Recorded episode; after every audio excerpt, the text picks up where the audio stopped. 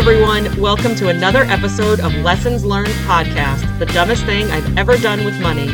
My name is Suzanne, and I'm the head coach at Grace Financial Coaching.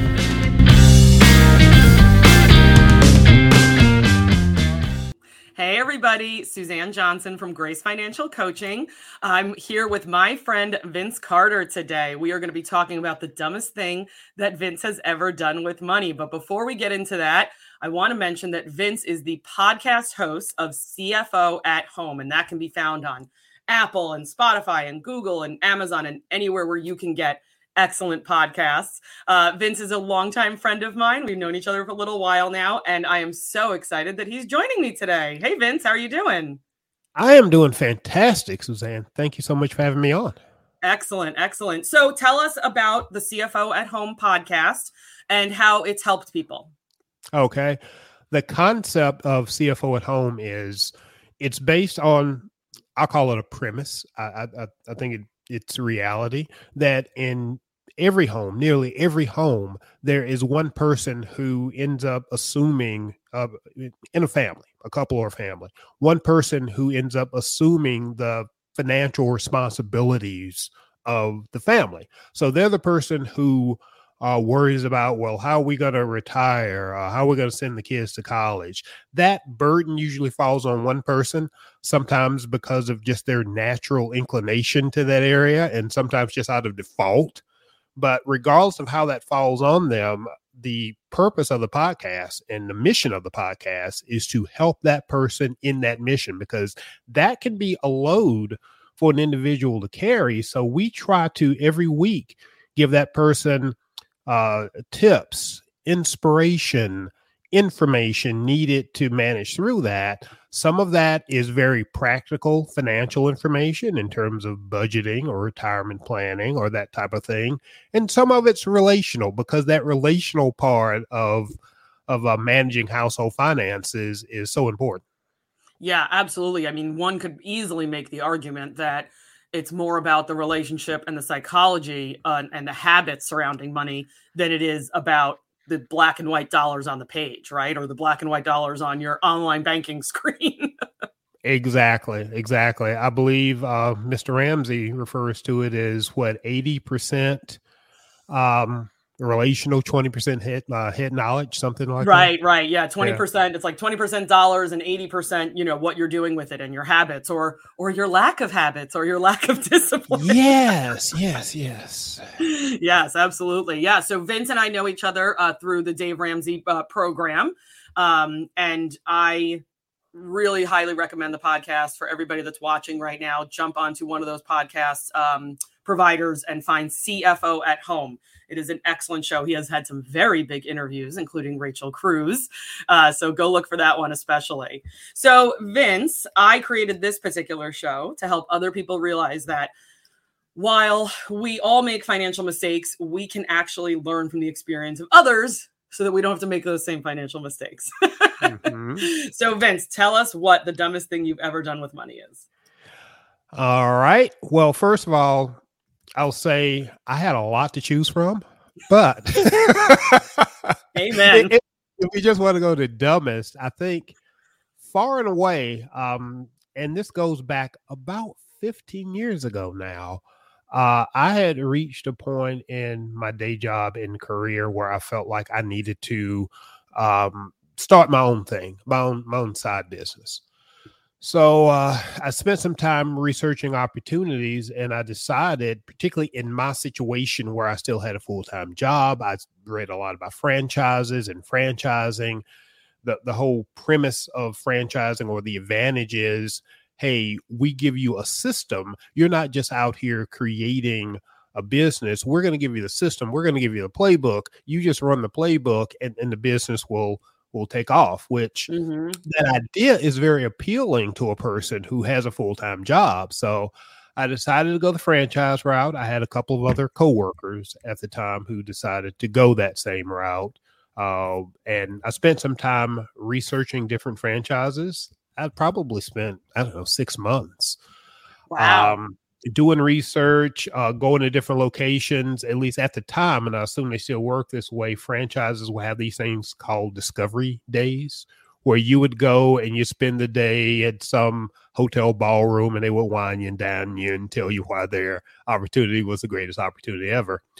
And after going to a few of those, um, I made the decision to invest in a um, tax service franchise. So all this time I'm researching this and I'm, I'm talking with my wife about it and, and, we're kind of talking about it. I could tell that she was not nearly as enthusiastic about the idea um, as I was, but at the same time, she didn't want to squash my enthusiasm. So we were walking that kind of thin line. Mm.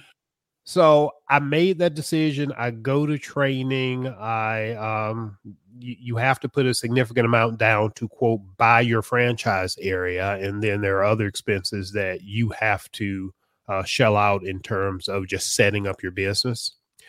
So we're going through this, and the moment of truth gets there where I'm going to sign my my name on the line that is dotted, as they say, and I'm talking to my wife about it, and she consents is probably the best way of putting it, but I could tell that she was not with this thing. Mm. But frankly, I was so charged up and uh, all the the wining and dining and them telling me what a great opportunity was going to be got me so charged up. I just went ahead and did it anyway. Right, right. And what, what were some kind of the warning signs, like body language? Was she, you know, kind of making little comments here and there? What was kind of the indication that she wasn't 100% on board? Body language, the the tone in her voice. Uh, mm. We've been married. Uh, I mentioned to you earlier that tomorrow's actually our anniversary. Uh, right. Tw- Twenty eight years. So. Oh wow. So so even fifteen years ago, we had been married for a minute.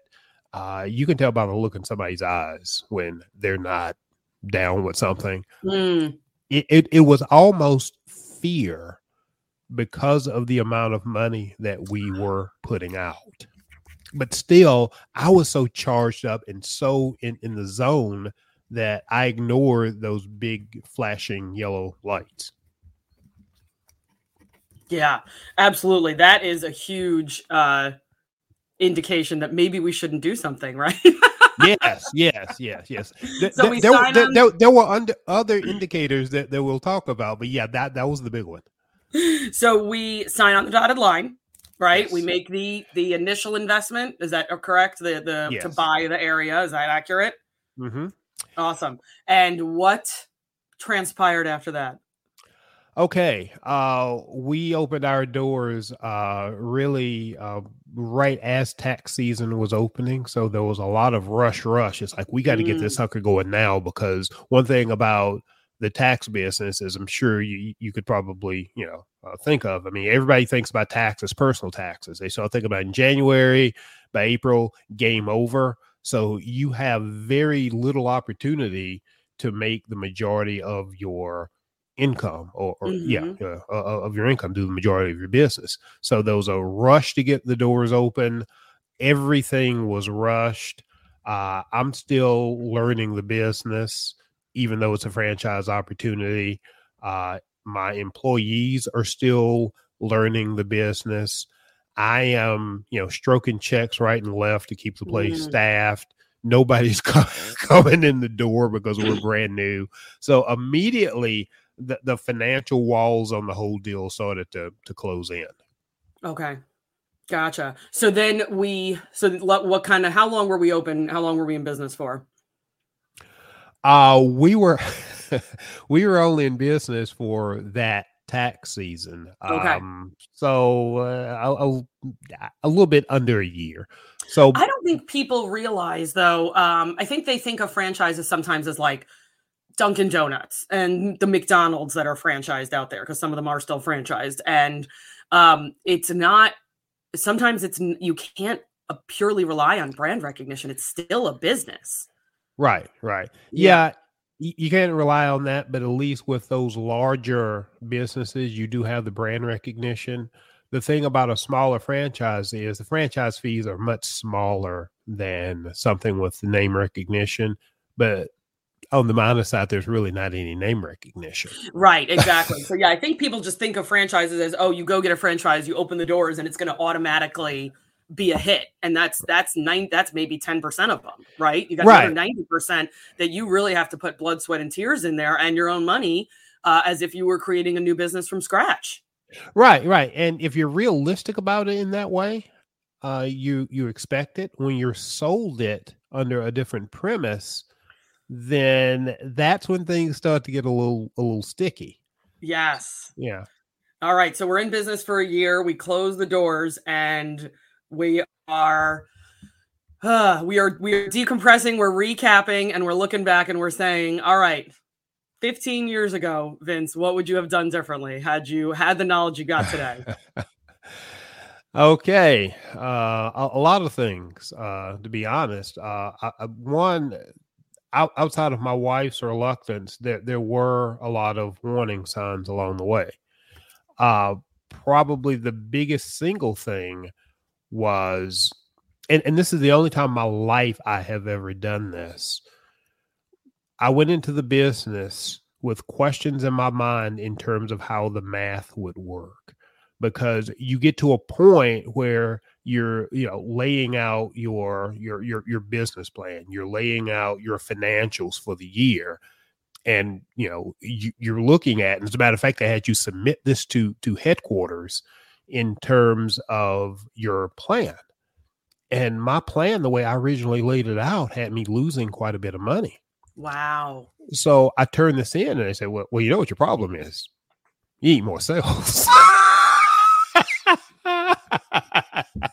no. And th- these are the things that you need to do to increase your sales. And if you do these things, your sales will increase. You don't really have to spend that much more money. At the time, they talked a lot about guerrilla marketing. So you do these things, you can increase your sales. Everything will be fine.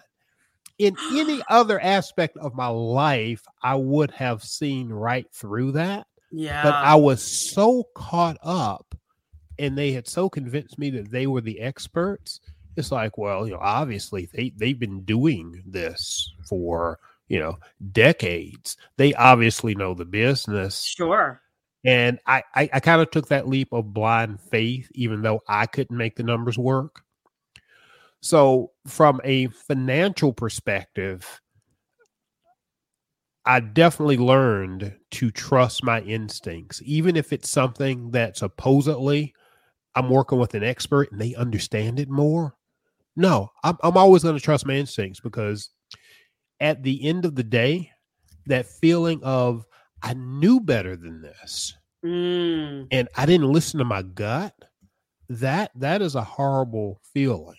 So really, if I could go back, um, I think listening to my gut would have definitely been one thing that I would have done because it's not a business it's a business that can work i think under certain circumstances uh i don't think i was set up for success the way that they compensated individuals who were supposedly helping you to get launch your business uh those people were paid more on the number of businesses or new franchises that opened in a year and not so much your profitability so there, there were people who were pushing me towards getting opened right. because that's how they got paid. They weren't invested in my profitability. Interesting. Very interesting. You would think that people would get paid i mean sure when when when the you know the franchise person who's selling you the business has to get paid a little bit up front but you would think there would be an incentive for those to stay open yeah yeah i mean it, it all depends on who in the pipeline you're, you're talking to. Um, okay. Um, and, and and I can only guess and speculate, but I know that they made a big deal about how many locations they had.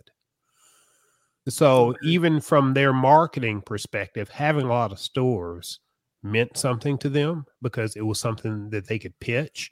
What mm. they didn't tell you was the horrific turnover rate of those stores. Mm. So the mm. store that I started I sold it to somebody else who, who by the way, bought it from me for a deep discount because I was so desperate to get out. Sure. On, on their books, though, that store had been open for two years and three years and four years and five years, even Oh. though it burned through heaven only knows how many people getting there.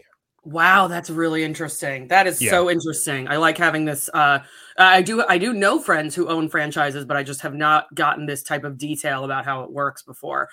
So, what about this experience do you think inspired you to start the CFO at Home podcast? Um, really, as much as anything else, it was the personal impact as much as anything else, how it affected me as the CFO of my home, because that's the role that I played at home. And I would also say that with this being my greatest financial mistake, the dumbest thing I've ever done with money, I think it actually, for a while, eroded a little bit of my credibility Wow. as being the person who oh you know you know vince knows all about money he's he's he's going to lead our family right and you know that kind of thing you know that Right. person which you know kind of makes you feel you know that that's a little something you can stick your chest out about when you're doing it right but when your credibility is hurt like that um it, it just kind of makes you think about that role and that whole responsibility and how important it is to your family to play that role and play it well. Yeah. Absolutely. Yeah, yeah, yeah. So helping others to play that role and play it well, that's what CFO at home is all about. Yeah, and I, I think that you know maybe that was back in the day, 15 years ago, that was the seed, you know, that started your podcast. I would think because this was, you know, you didn't have the ability to go listen to a podcast and hear somebody make mistakes about a franchise or or like you're doing now, interviewing the different CFOs at home who have the tips and the tricks. So I think Yeah. this is this is a learning point for you, but it was a v- Yeah. big benefit for the rest of us. I, I never thought about it that way because to be honest, uh, CFO at Home's my second podcast. My first podcast was really more directly about that experience, but but but CFO at Home is as well. So th- that is very good. I never made the connection. There you go. 15 years ago, you started a podcast way back here. It just took 15 years or 13 years to come out. So that is such a good learning experience, though. Um, I really appreciate your honesty and sharing your financial blunders with us because, you know, like as we know, hearing these different stories is gonna it's gonna prevent somebody else from either making that same mistake or it's gonna cause somebody to step back and ask the questions that you and me didn't ask when we did the dumbest thing we've ever done with money. right, right, right, right. So uh, that that's one of the things uh, that I would have done differently. Vince, we've, we've only got 20 minutes. Quick, I, quick. I, I, I'm, I'm booked up the rest of the day. Sorry. No. yeah, yeah. Oh, Quickly then, the the, the other thing is is I, I would have read those signals from my wife, um, Yeah. and, and and really heeded that because even if I was not kind of in my right mind at the time, even if I had been kind of seduced by that whole process, the fact that she had so much concern, I really should have been able to have seen through the clouds in my thinking and say, hey, she's not good with this. I'm not good with this. It could have been that simple. It could have been, but let's flip that on its head. Do you think in the last 15 years you guys have gotten to a place where now if you tried to do this and you had those blinders on, do you think you that she would speak up more clearly? Yes. I'll, I'll, I'll just give you a nice short answer. So we both learned from Yeah. that. Uh, I've learned n- to to really take her counsel and her instincts um, really more to heart, even if I'm just reading signals. She's learned, frankly, that I'm not infallible. So if I'm really doing something dumb, to tell me, you know, that's really not smart. Yeah, yeah, absolutely. It, it just communication, communication, communication, right? It's it's the yes. It's the beginning of a good relationship with money within your relationship, and it's the end of the good relationship with money in your in your relationship. It's got to have we've got to have open communication for sure. Absolutely. Beautiful. Vince, thank you again for joining me. It's been so good to catch up with you today. I want to encourage everybody to go on their favorite podcast provider and find Vince's latest podcast, CFO at Home, uh, and get those tips and tricks to figure out how to manage. You know, if you're if you're the nerd in your relationship, this is the podcast for you.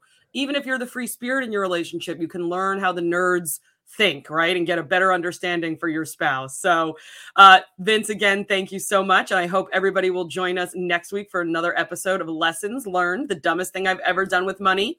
And for those who joined us late today, please check out the YouTube channel and listen to our entire conversation with Vince. Thanks so much, Vince. Talk to you soon. Thanks, Suzanne. Again to our guests for their honesty and for sharing their financial blunders with us. Join me again next week for another episode of Lessons Learned Podcast, the dumbest thing I've ever done with money.